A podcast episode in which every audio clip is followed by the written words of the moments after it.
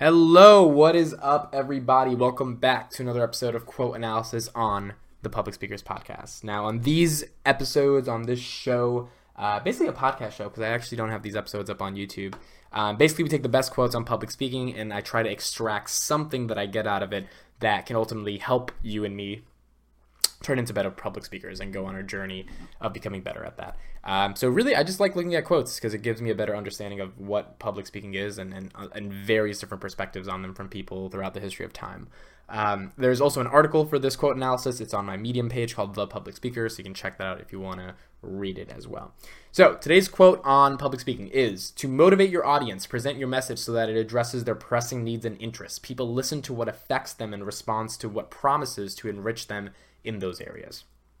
Um, and this is by Thomas Leech.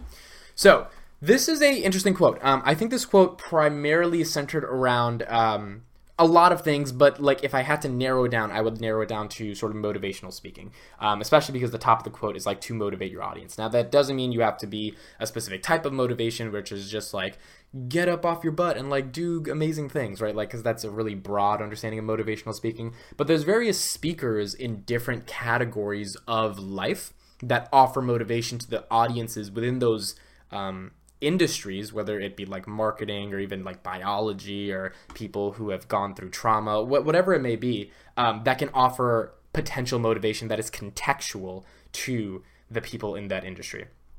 So the top of the quote says to motivate your audience, present your message so that it addresses their pressing needs and interests. I think this is the first part, and I think Thomas gets this right. Like to to to get your audience to be motivated, and I guess there is a science to motivation, but there is also like some natural kind of just like charisma that comes with the ability to get people to want to do something in a way that inspires them.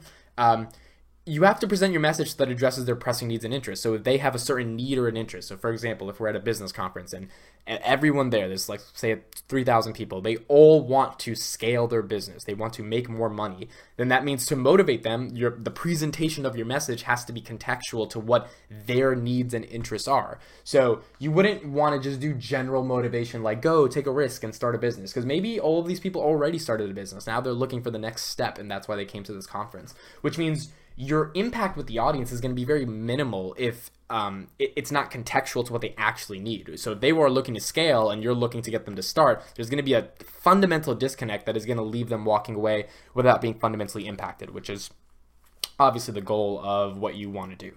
So I think that's pretty self-explanatory. You have to address pressing needs and interests, which means you have to do audience analysis. You have to understand your, your the people you're talking to. You have to try to create a universal uh, argument that you're presenting that appeals to the majority of people that is specific in the type of niche that you are actually talking about. Uh, the second part, people listen to what affects them in response to what promises to enrich them in those areas. I think this is also a really good psychological argument, right? So people listen to what affects them. So if you're talking about something and you want people to get motivated, that means it has to have an impact on their lives. Their lives have to actually care about, um, or they have to be impacted by how you talk about what you're talking about. Um, and then they respond to what promises to enrich them in those areas. So when we talk about uh, enrichment, essentially we're talking about like, okay, if you do this, this will happen, which means people are likely going to respond if what they think you're saying, what advice you're giving, is actually going to give them the ability to be enriched in whatever category you may be talking about. Um, so I think this quote really is just a strong analysis of presentation skills that puts the emphasis on audience, um, and it really makes sure that there is a, a, a understanding of how you can respond to your audience's needs and give them the things that they want to do.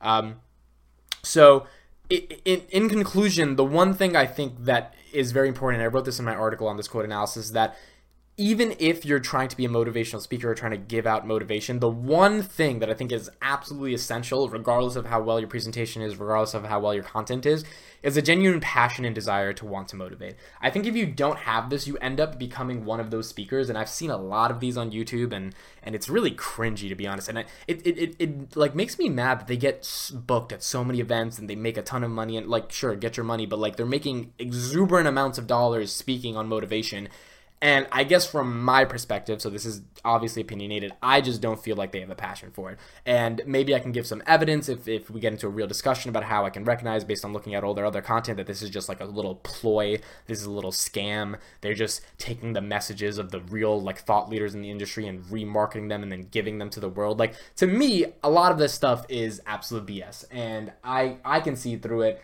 Um, but you know, maybe someone who speaks to me in a way that I can't see through, someone else sees through it. So it's definitely subjective. But the point is, I think if you're going to motivate in any category, you should have a passion to motivate. There should be something driving you um, that is specific, and and it has to be a genuine drive. So even if the drive is like, I just want to help people, like that generic statement is fine as long as you actually mean it. I think if you actually mean it, then you know there's there's there's a world of of uh, of life out there for you to be able to capture.